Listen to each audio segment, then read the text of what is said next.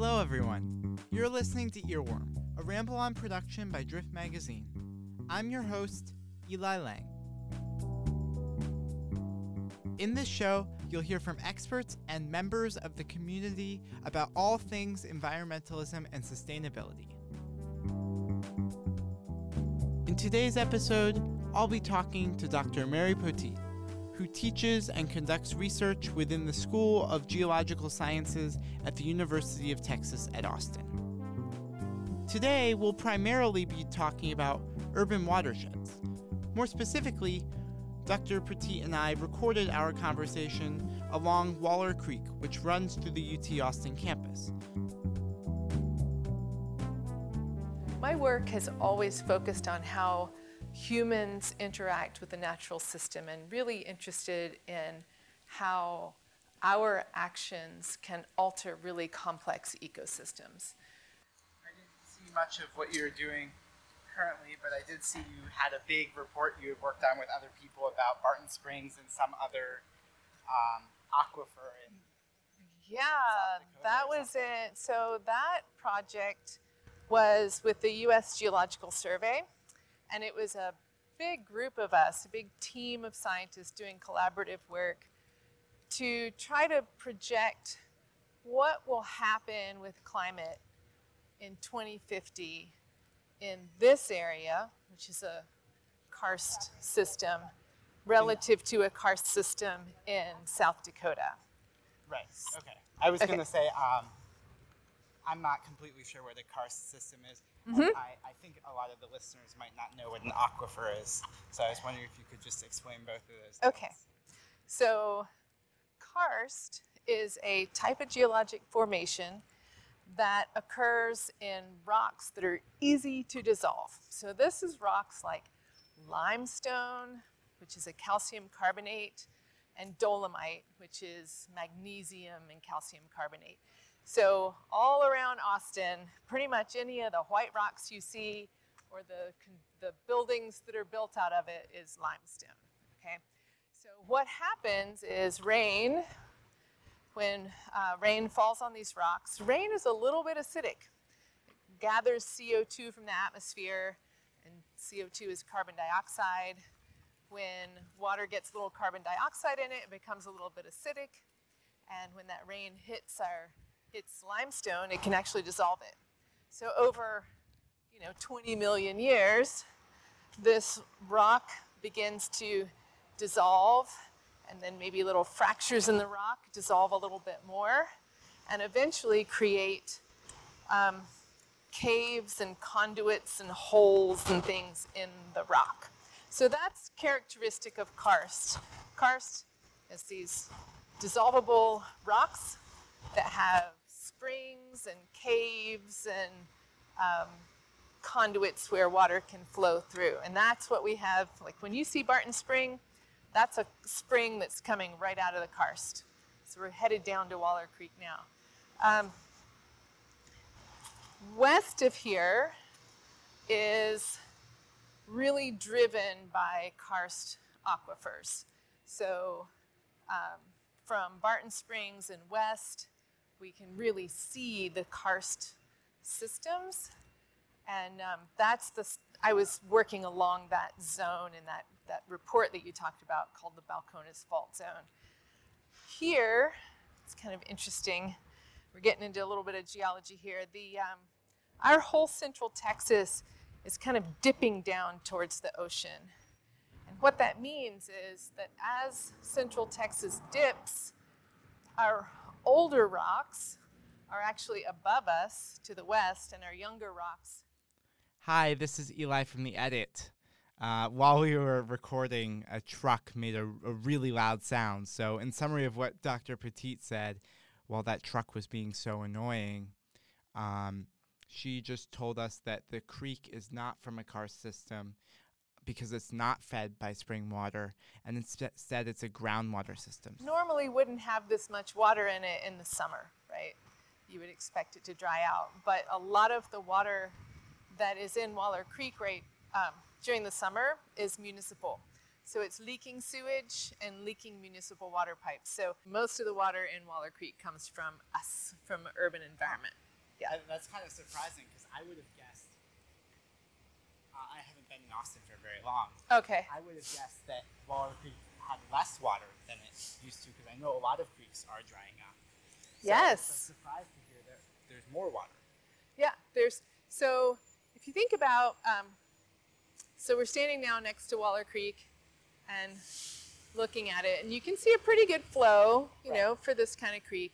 And um, when you think about it, this creek generally flows around one cubic foot per second in the summer. So that's like if you take uh, a foot cube on either side and think this is my volume of water, that much water is passing by a specific point every second. If you look at some of the rural creeks around here, especially west of us on this kind of limestone bedrock, their flow is zero in the summer. So Waller Creek is actually flowing quite a bit now, and in the summer, 95 to 100% of its flow is municipal. And you can see right here in the middle of the creek, that is a manhole cover to our sewage system. So our sewage system in Austin and many urban areas runs straight down these creeks because where are you going to run your sewage, right? It's it's gravity fed. We want it to go away from our homes and the easiest way to send it away from our homes is by gravity and this creek has found the lowest point of our entire area and so have our municipal engineers. They use it to move sewage down. Is there like a visible impact on the creek? Can you see, uh, ever see sewage in the creek, or like see plants behaving in a different way than they might near a creek that doesn't have a sewage system nearby? I- you know, I don't know if you could if you could stand at a creek and say, "Oh, there, right there, for sure, is some sewage," other than if you see raw sewage, right? Um, there was a period when our new engineering building had a bathroom that was plumbed directly to the creek by accident, and we did see raw sewage in the creek, and that was one of the sort of surprising things that I saw in the creek. Um, but really, for creeks that are getting a consistent sort of low dose of sewage, what that means is that they're getting a lot of nutrients. And those nutrients are translated into high levels of algal growth. So it's more like we see algal blooms, and those blooms could be due to sewage, it could be due to runoff from the landscape and nutrients and that kind of thing. So it's kind of hard to say 100%, I see that as sewage. What we can do is for research, go out and collect bacteria and say, how many, how much fecal indicating bacteria do we find? So like E. coli that would come only from mammalian poop, basically, right? And so I have a colleague who comes out and he measures the amount of E. coli in the creek and the E. coli that are associated with feces, and then we see really high levels of E. coli in the. So, how? It, I'm, I'm gonna kind of assume that having more algae is gonna be bad for the creek, or am I wrong in making that assumption? So that's a good question. Um, algae produce it's the primary producer in the creek, right? So it's photosynthesizing, it's moving carbon dioxide from the water into the plant and creating biomass. So a little bit of algae is important for the creek to provide that base of the food web. It's when you get so much algae in the creek that kind of chokes out um, other things. And let's see if we can see right here. Right now, there's there's a pretty good amount of algae. You can look down in there and see sort of the brown and green bits, but it's been scoured away a little bit because we just had a good rainfall last week. Um, if you get algae to the point where it's growing and almost growing out of the water, sometimes you can see big balls of algae growing out of the water. Um, that can start to be a problem when algae overgrow because during the day it's photosynthesizing, it's producing oxygen, everything's happy, but then at night that algae respires, meaning that it kind of breathes out all of its carbon dioxide. And when it does that, um, the level of oxygen in the creek drops really low, almost to zero, and that can have a big impact on what can survive in the creek because creek aquatic. Does that mean that the oxygen level varies more with more algae? Absolutely, yes. You see huge spikes during the day and big drops at night. And so that's very stressful for the organisms to have to deal with that kind of dynamic. Yeah, so the, the level of algae right now doesn't look too bad, but last week it was really high. And we actually went out and measured it. We don't have the final data yet, but um, it's something that we kind of keep track of. One of the things that I do in the creek is to evaluate um, where the sort of base of the food web and the energy comes from. Oh, there's some of my students now. Um, so I measure the net rate of primary production for the entire year, and then I measure the amount of respiration for the year, and I evaluate something called stream metabolic regime. So, what is really providing the majority of energy for this creek to support the food web? And in, say, a rural creek of this size, you would expect that primary production is almost as much as respiration, so that you have kind of this balance. In these urban creeks, because of um, the amount of nutrient input and kind of just organic matter that gets thrown in that's more urban, um, you end up getting a much higher respiration rate than, um, than photosynthesis. So the decomposition of organic matter becomes much higher in these urban systems, um, higher than photosynthesis. And that's kind of a problem because the creek is not then able, it's not supporting um, the system itself, it sort of becomes dependent on, on external sources. I'm seeing that all these post-its in the creek here. Mm-hmm. I'm wondering what, what this is that they're doing. So this is actually um, our urban ecosystems class. And what we are doing right here is evaluating how much this creek captures leaves. And we're using the green post it notes as leaves. So they're actually little pieces of paper that we've cut up.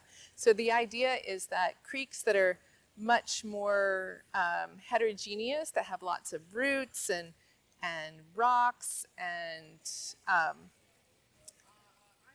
um, shallow areas and deep areas and eddies and all this kind of thing, that these kind of complex systems can hold organic matter as nutrients longer than systems that are just kind of um, channelized, right? Many urban creeks are, are channelized and not very complex. That pesky truck is back, or it's probably another truck, but um, I'm back here in the editing room to fill in. So I asked Dr. Poteet what she meant by channelized, and she said that in a lot of urban creeks, there'll be concrete flanking both sides of the creek to control its flow um, so that it doesn't flood up onto the streets. And um, th- this section of Waller Creek was actually not channelized, and that she talks a little more about that. And you see roots and rocks and movement and wiggles in the in the channel um, and what this means is that uh, these roots and rocks and changes in channel direction can capture organic matter. So they're, um, they're trying to measure the retention ability of this creek um, in this section. I'm seeing a little bit of concrete down there. Mm-hmm. So I'm wondering how much the, the creek has been altered by, I guess, building in the area and how that affects the ecosystem. Yeah, so the concrete that we're seeing is a, a dike that's been dug across the creek. And this, I'm pretty sure, is for some sort of facility, either a gas line or a water line or something that goes over there. Um, this part of the channel is actually pretty natural. So you can see we're standing on a bridge right now, and the creek runs uh, by some big bald cypress trees across mostly natural limestone. There's one concrete dike that cuts through the limestone. And then it hits a, a limestone wall and bends to the left. So all of this is natural ecosystem. Um, what we can see, let's go downstream a little bit and you can see a really much more um, impacted part of the channel where um, in the, I think it was the 1920s or, no, it was 1960s. That's right. In the 1960s, the Battle of Waller, Waller Creek was right down here along San Jac. And that battle was to um, prevent the stadium from moving out and causing the Waller Creek to be shifted and, and Huh. trees to be cut. So if you don't know, Was it successful? the battle, um, well, so there are always two sides. So one side was successful. I, I guess I Um, the, the not moving the creek. Um, no, the creek was moved for the for the stadium, and trees were cut. Yeah. So that's down here along San Jac. Do we want to head down Yeah, let's head down there. It's Eli from the edit again. Uh, while Dr. Poteet and I headed down closer to the creek, it was kind of noisy, so to fill in for what uh, I asked her on the walk, I just asked about how the retention of the organic matter in the creek affects the ecosystem. Um, so here's her answer. Yeah, so that's a good question. Urban creeks are generally considered to be more simple in structure than um, rural creeks because they're more engineered, right? They're, we want them to go into certain places and not flood our infrastructure. So here we are walking behind the Alumni Center with this nice big wall here to our left that would prevent Waller Creek from flooding the Alumni Center, right? And so many urban creeks are kind of hardened by these hard walls or by bridges and dams to control the flow and control where it is and how much it is. So, because of that, it tends to decrease the complexity of the channel, which means that it would decrease the amount of organics that would be um, retained. And those organics are really important for these little little creeks that have a whole lot of trees around them. Um, meaning that when the organics like leaves falling in and twigs falling into the creek um, provide nutrients for the creek. So if those nutrients are retained, those are natural nutrients. Um, insects eat them. There's fungus that helps decompose them. And once insects eat those, then fish are eating the insects and snails eat it. And so it really, um, having that organic matter is a good thing. So retaining organic matter, that's this natural tree fall um, and leaf fall is a, is a good thing. So in an urban system, what we often see, like, look here, this is pretty natural bank down there, but all this is hardened so that the creek can't move this way, right? So when we're we're now looking at the creek, it's just straight and very simple and is not going to be able to capture as much leaf material and organics as say an, a rural creek that's allowed to move around and, and twist and turn. And because that means there's less nutrients, that's a bad thing for the ecosystem? Yeah, fewer nutrients would be a bad thing for the ecosystem. Fewer nutrients that are that are like healthy, right? So it's sort of like a leaf um, decomposing or twigs decomposing in a creek is sort of like us eating some good fiber and nice vegetables and that kind of thing. Whereas the nutrients from sewage is sort of like sugar. so that would be um, there are nutrients, but it's not very complex and it's not a very um, it's not very healthy for for the creek itself. Does that make sense? Yeah. Yeah. Yeah. So we're gonna walk down and look at um, look at this part of um, San Jacinto that was been sort of um, cantilevered out over the creek, and that has also been um, hardened so that the creek can't move. So one of the things um, that I find really interesting is the difference between the sort of short-term like immediate term impacts of urbanization and the, the potential long term impacts of climate change, which are two big stressors on urban And, and those are different.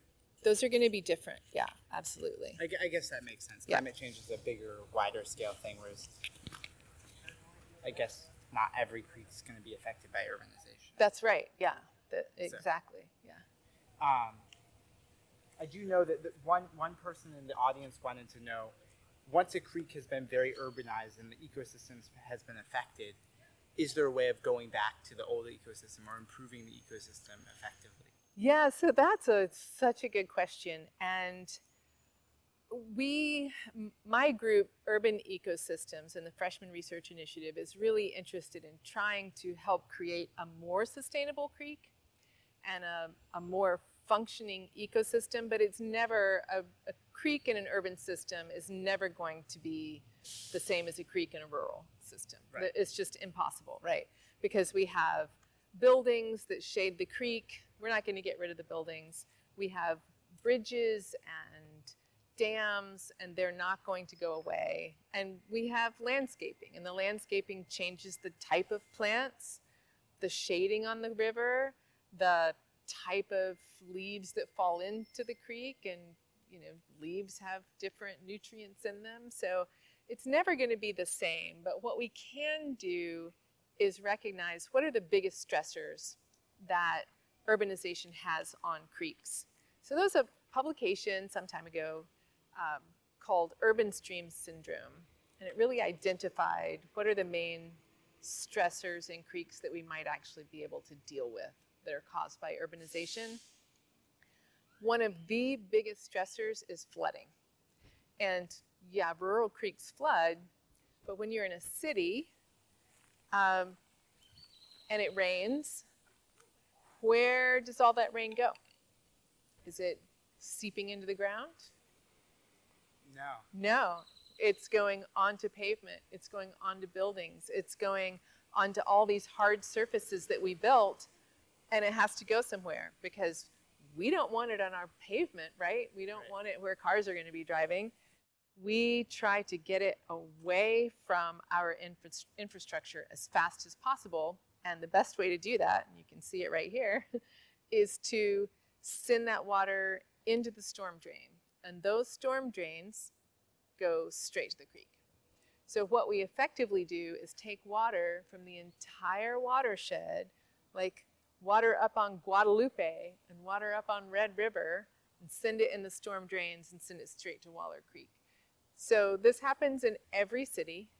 And what that means is that these creeks then are subject to really fast, intense flooding because of urbanization. And that then simplifies the channel because it basically reams it out and gets rid of wood and sticks and changes the rocks and moves everything around. Um, and it's really stressful on the, the plants and animals that live here. So, I mean, look at this. What we're seeing right now is Waller Creek fairly straightened, and there are no undercuts. There's just like this solid limestone bedrock on one side and a bank that comes in on the other side, and there's no place for fish to hide. So during a flood, what happens to the fish? They just go up.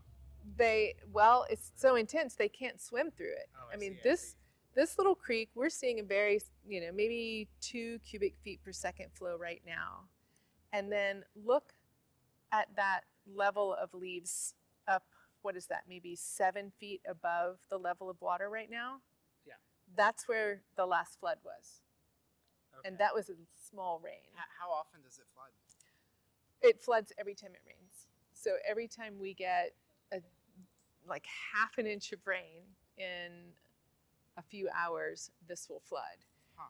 And um, you can actually go see it for yourself. So the LCRA, the Lower Colorado River Authority, has a stream gauge on this creek that, that you can go look at and see when Waller Creek flooded last, how, and it shows the discharge through time called the stream hydrograph. And- how long does it take to discharge? Well, that's another really good question because in urban creeks, because there's no real storage of water in the soil, because we don't have a lot of soil that's showing, um, those floods are, they happen fast, they're really intense, they um, have much higher discharge than they would if we didn't have all this impervious cover, and then they drop back down really fast. And the reason they drop back down really fast is because the water that should be stored in the in the land surface isn't there, and so there's nothing to slowly feed that rainfall back into the creek because all the rainfall's in the creek. So it can happen like starts to rain, we get a whole lot of rain, the creek floods at about the same time as there's rain because it happens really fast, and then when the rain stops, the creek stops flooding within four or five hours, sometimes 10 hours. It's really fast. That is pretty fast, yeah. I know. Um, I heard that Friendswood, in terms of the design, um, the the suburb of Houston, The what? uh, Friendswood, Texas, Oh, uh huh. that the design there was just really bad in terms of allowing for water to go away, and it would cause really bad floods. And so I'm wondering, Austin's design, how that compares. Is flooding a huge worry here, or is the design good at, at getting the water where it needs to go to prevent? flooding? Yeah, the creek floods, um, and every creek in Austin floods. The Shoal Creek has had some really significant flooding. Waller Creek has had significant flooding downtown. And then Onion Creek was one of our biggest problems, which is um, south of the lake. And that um, caused a lot of flooding in neighborhoods south of here multiple times over, um, over the past decades uh, to the point where the people, their houses were being inundated really frequently. So the city actually bought the houses up and just are now allowing the creek to flood in that area because they it was a floodplain, and um, and now it's a parkland. But what we've done for Waller Creek is um, a really expensive fix. So downtown, um, Waller Creek runs through all of that business district, right? Right down near Red River, across Fifth Street, Sixth Street, Fourth Street, all these really expensive properties.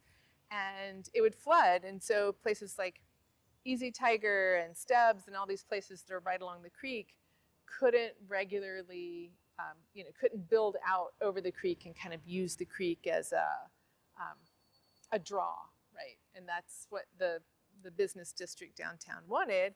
So, um, so the city and I don't know who else um, got 160 million dollars together, I think it was, to build a Waller Creek flood diversion tunnel just down here at Waterloo Park.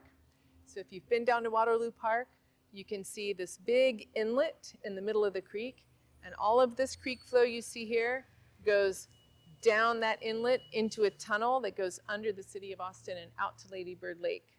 So anytime we have significant rainfall, the rainfall that would normally drain into that part of the creek goes down into that tunnel and gets out goes out into Lady Bird Lake. And so that's one way that the city has prevented flooding downtown.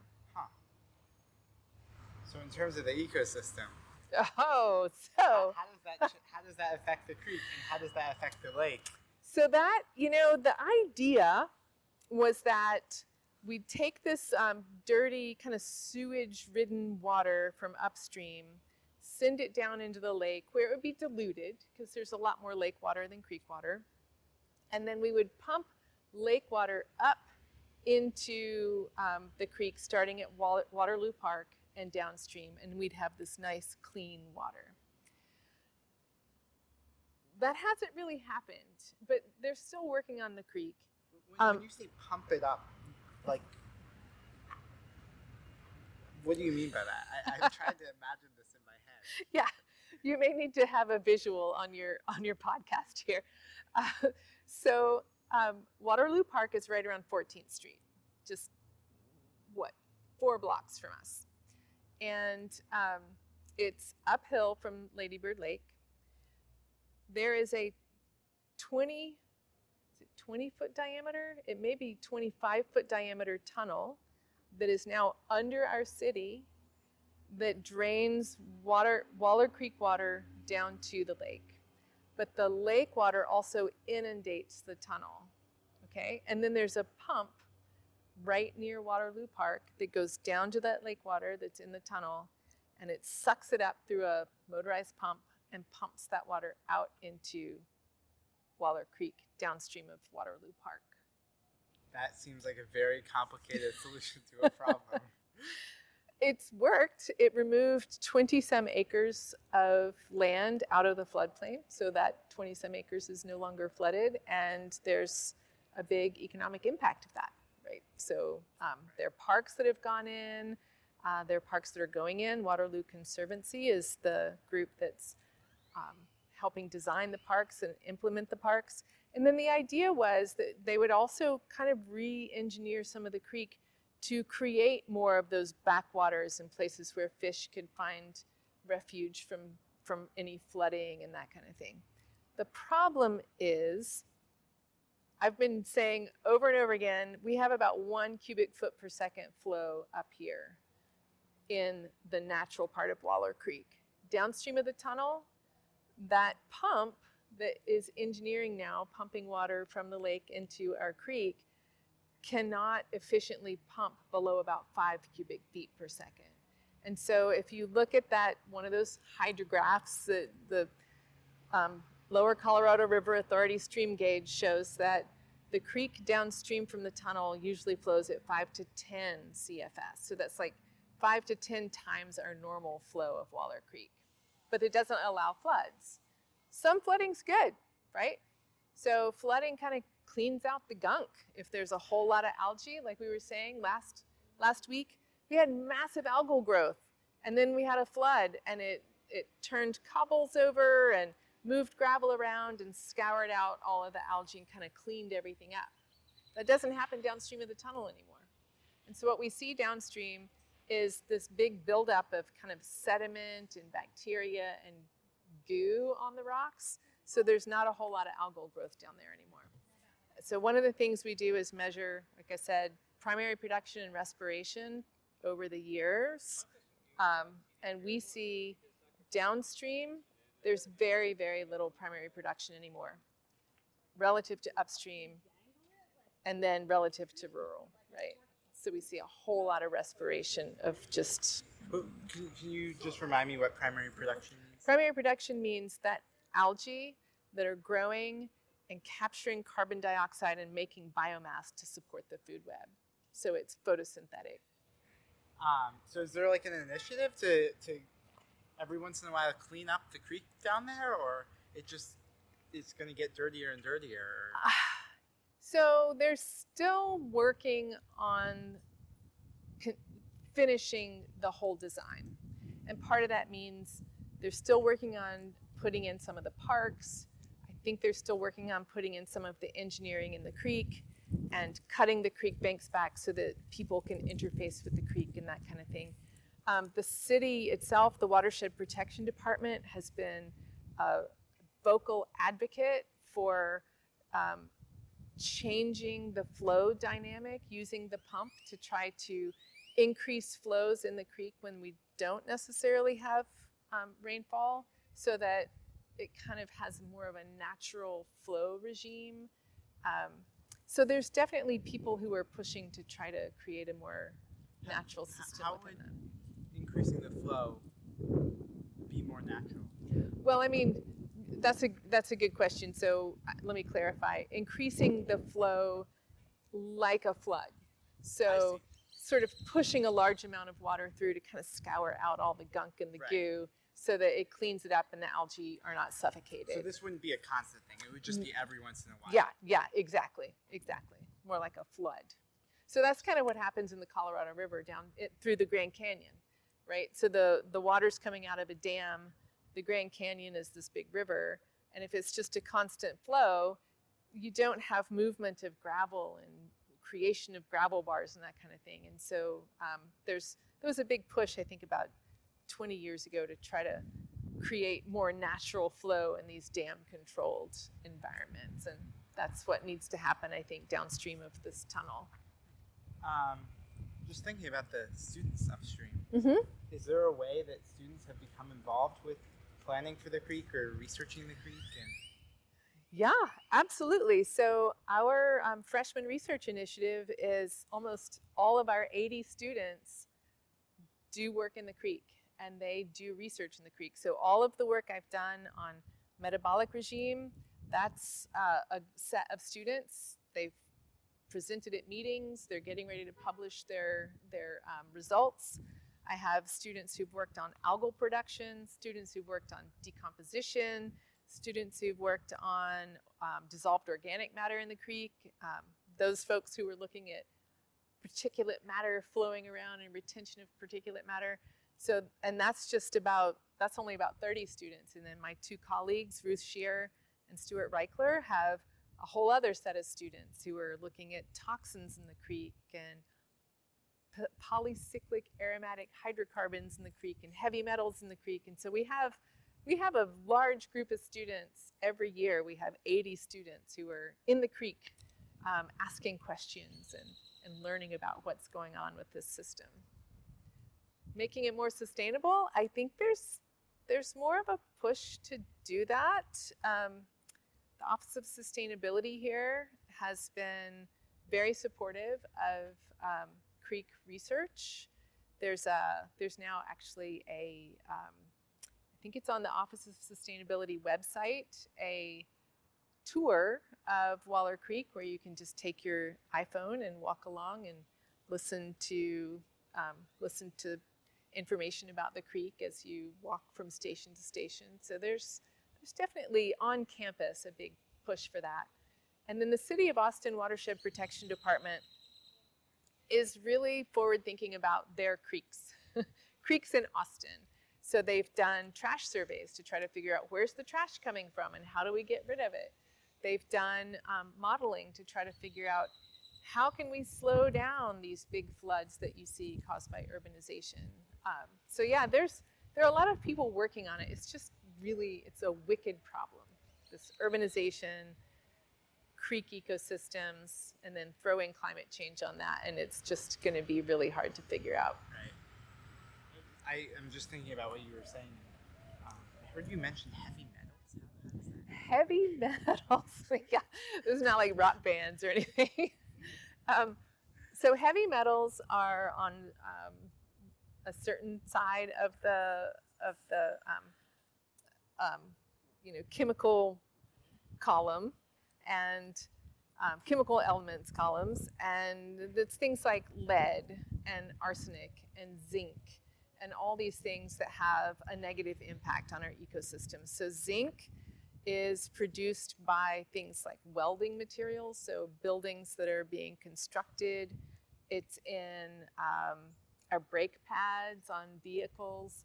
And anytime you're using your brakes or welding anything, you know, zinc gets into the atmosphere or falls on the ground and then gets washed into creeks.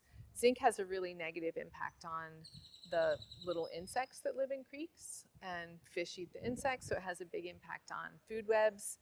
Um, lead, even though we don't use leaded gasoline anymore or leaded paint, um, Ruth Shear's student group has actually detected lead downstream of some of these bridges because the paint that was used on these bridges years ago had lead in them. So there's lead in the creek. Um, and I have a student right now who's doing a survey of, of heavy metals, like the metals I mentioned, um, following rainfall. So how much um, how much of these heavy metals are brought into the creek with just runoff from from our roads. Does it have a huge impact on the ecosystem, or is it hard to, to determine because there's so many factors? Or? Well, the cool thing is um, we can look at concentrations of these metals and measure the concentration. And then the Environmental Protection Agency has maximum criteria for, um, for how much metal you can have before it affects the ecosystem. So we can just go look it up and we can say, here's our concentration and here's what EPA says. Are we above that level or below that level? And that EPA concentration is determined by a whole lot of toxicity research where you know, researchers take the heavy metals, add it to water in certain concentrations, and look at how the, you know, their target organism survives it or not. So it's, um, you know, it's it's research that that can at least give us an idea of what's happening in the creek. This little creek right now, it's so impacted by urbanization that um, most everything that lives in here now is really tolerant of pollution because all of the intolerant species have been um, have been killed off, and that you know every urban creek you see that signature. And so what we want to see is if we can stop some of the sewage input, which actually the city's trying to trying to fix their sewage system right now. Um, if we can prevent um, metals from getting in the creek, if we can ask people to stop using pesticides on their lawns and too much nutrients that we'll get in the creek, then you know maybe we'll see some of these really um, less tolerant, um, yeah, less tolerant species start to come back into the creek. But it's still a natural system, right? There's largemouth bass in this creek. I'm surprised. I, I haven't seen any fish. I Yeah. was, I was about to make a comment saying. Yeah, I was- let's go. Do you want to walk down there? Sure. Okay.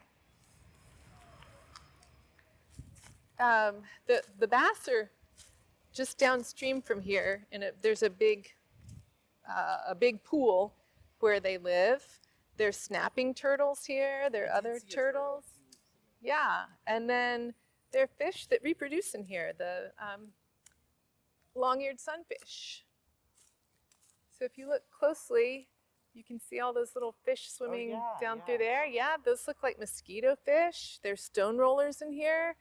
And if you're interested, there's an app called iNaturalist, the letter I Naturalist, and we have a group for Waller Creek biodiversity, Waller Creek watershed biodiversity, and we would love for people to take pictures of natural organisms, plants, animals, and upload to that so we sort of know what's what's in our area. But we have, I think, I'm trying to remember over a thousand species of, of animals and plants in the database.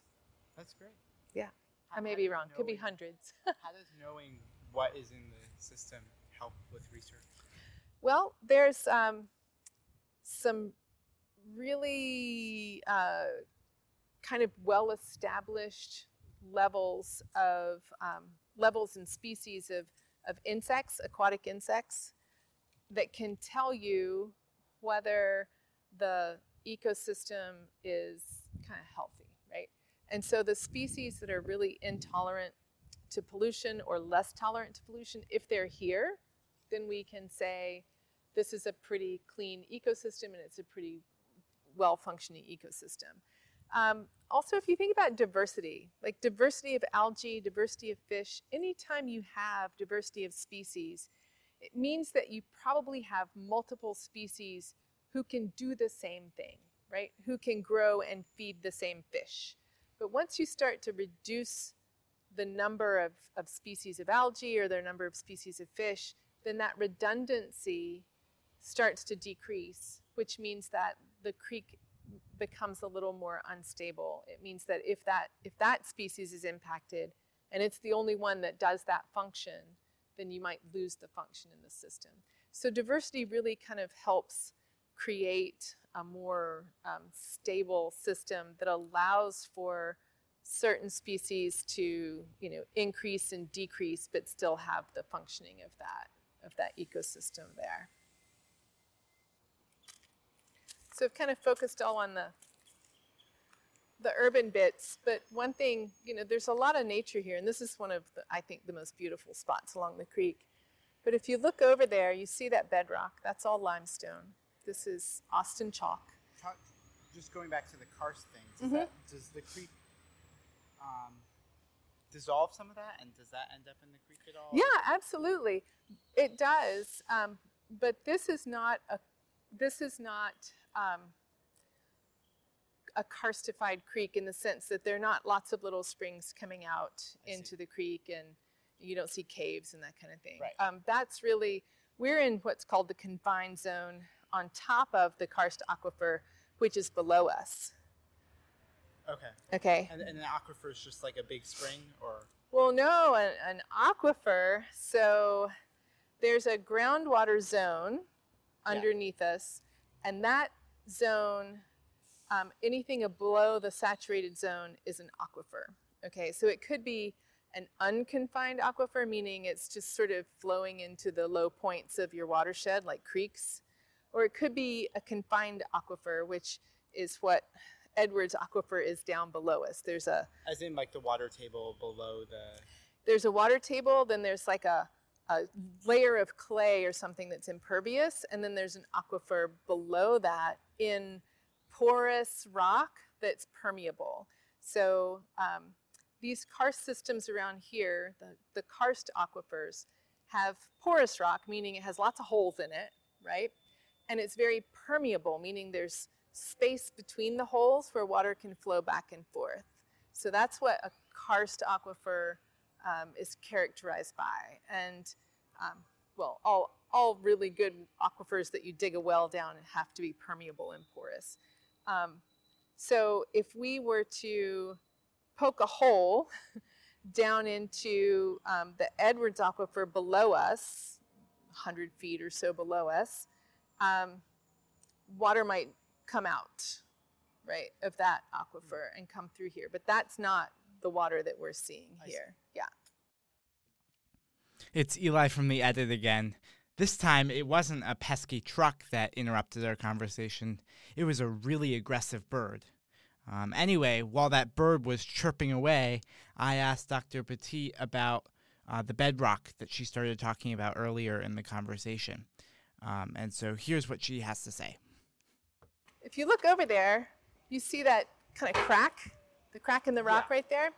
And you can see on the right side, there's, uh, let's see, this one's not as There's also Obvious. one down there, like. Yeah, but you can kind of see um, a layer of rock in in this to the right side, and it kind of drops down a little bit on the left side. I think it changes shape. Yeah. So that's actually a fault, a fault line. Where yeah, so you can walk along Waller Creek and see fault lines and see where the rock has shifted. Does that mean this is like an earthquake prone area? Well, we had a lot of earthquakes back 30 million years ago. um, and that's what the Balcones Fault Zone is. That's, that's the whole hill country. Um, this part of, of Texas faulted down off of the hill country and created the, the springs, basically. So, um, but yeah, this is a very faulted and fractured system, but it's not one that's going to, you know, we're not going to get a big earthquake anytime soon.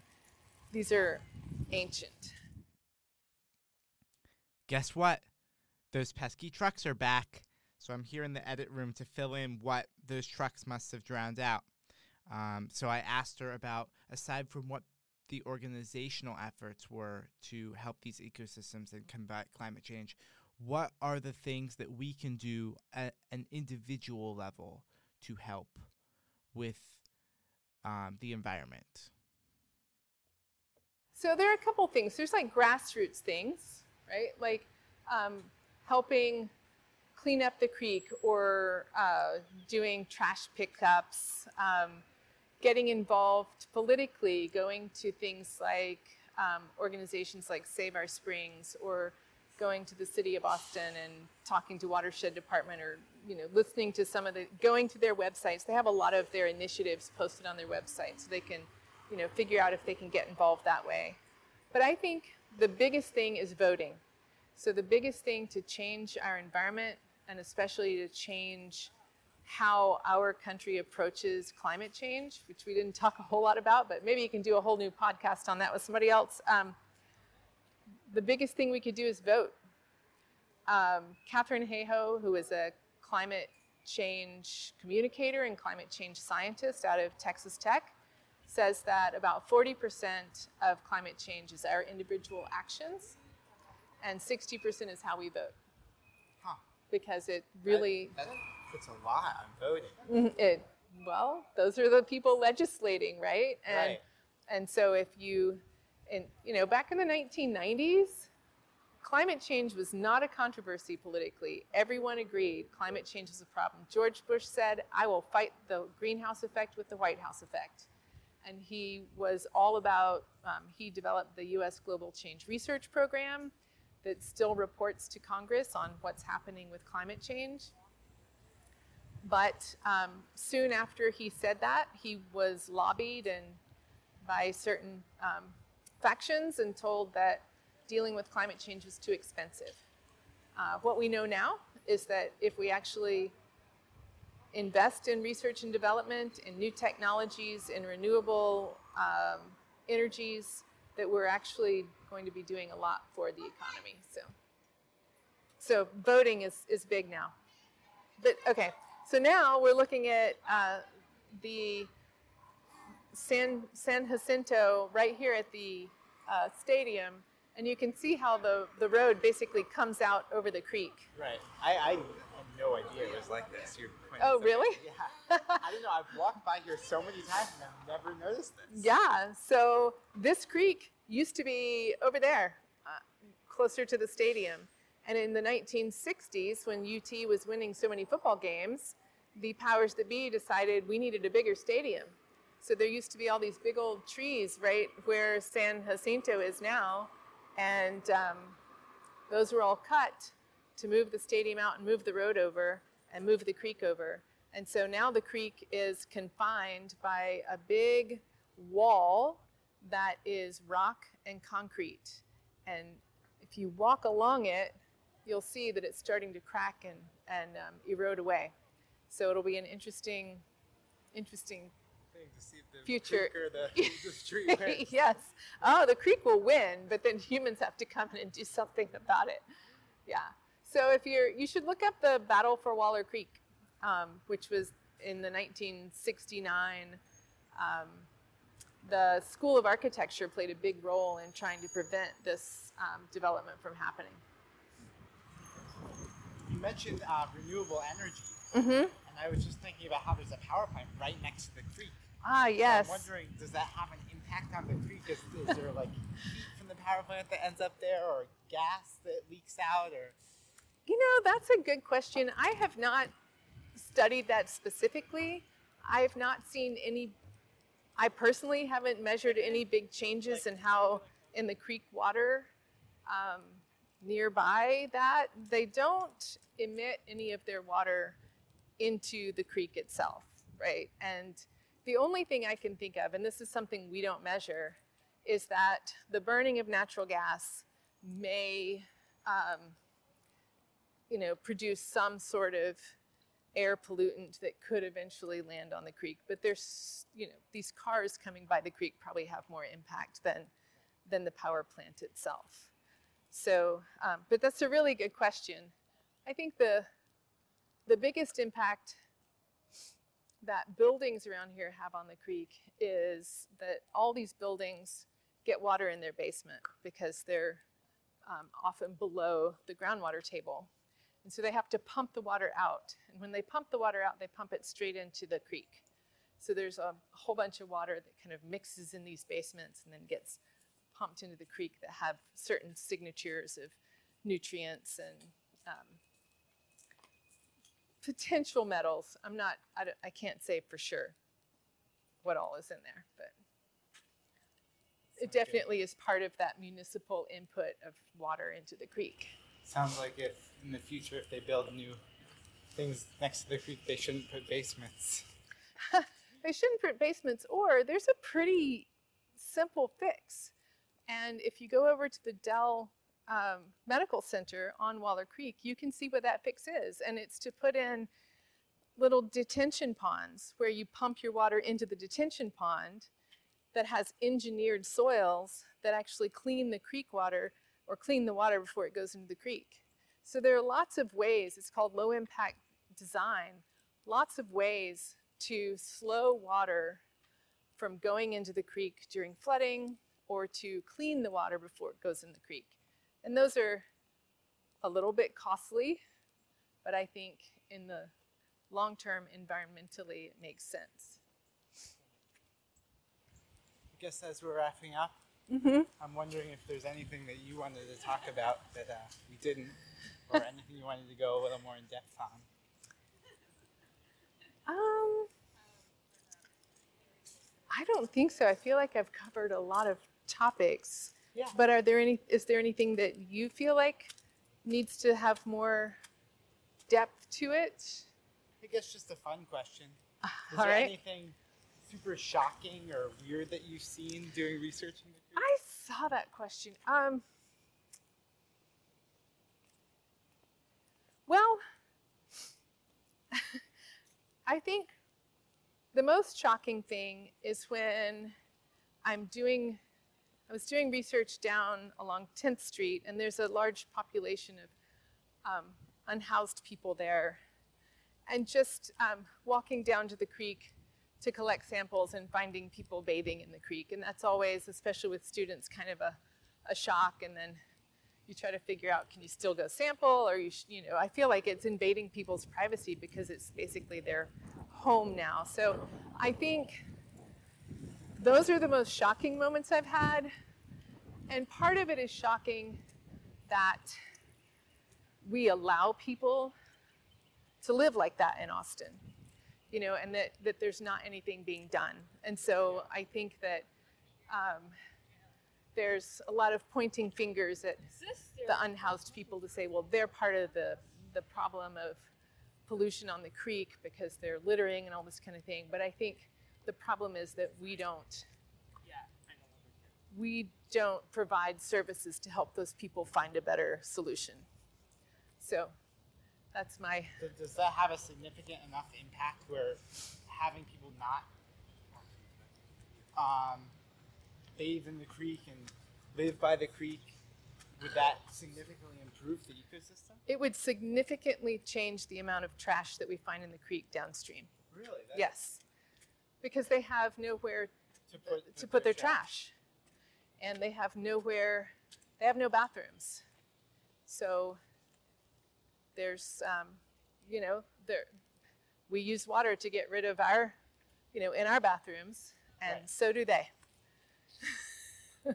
so it would significantly improve the quality of these creeks in many ways. That is very unexpected. That's, uh, that's not what I would have thought is like a, a big problem. So. Um, yeah, and I, it's something that Waterloo Conservancy's thinking about, you know, because they want to create a a series of parks connected by trails that are um, places where people can go, you know, families or anybody can go down there and enjoy the creek. And right now, it's a, a large um, por- you know, a large portion of our unhoused people are living along the creek. So it's it's not right now a safe space for everyone. And that's a, you know, how do you deal with that? Right. Waterloo Conservancy doesn't have the funds or the people to be able to deal with it. So it's So now, now I'm seeing why you say voting is the, the biggest thing. voting is Voting yeah. for, for better, better um, focus on Also- funding the climate change or even housing. And Mhm. I, I guess the more I learn, the more I realize everything's intertwined somewhere. Yeah, that's why it's called a wicked problem. Wicked problems are those problems that are that span many, many disciplines and don't have a solution. And it's to deal with wicked problems, you just look for the best solution, but but not the solution, right? There's never we're never going to get rid of these problems, but we can at least work on them from from a multidisciplinary approach. Right. Yeah. Um, thank you so much. You have been listening to Earworm, a ramble on production by Drift Magazine. Drift is a student run outdoors and environmental publication at the University of Texas. Title music by Alejandra Gavilanes. Special thanks to James Sam for help with this episode. I'm your host and editor of the podcast, Eli Lang. Thanks for tuning in to this episode of Earworm. Be sure to follow us at RambleOnATX on Instagram for sneak peeks at our latest episodes. We'll see you in the next one.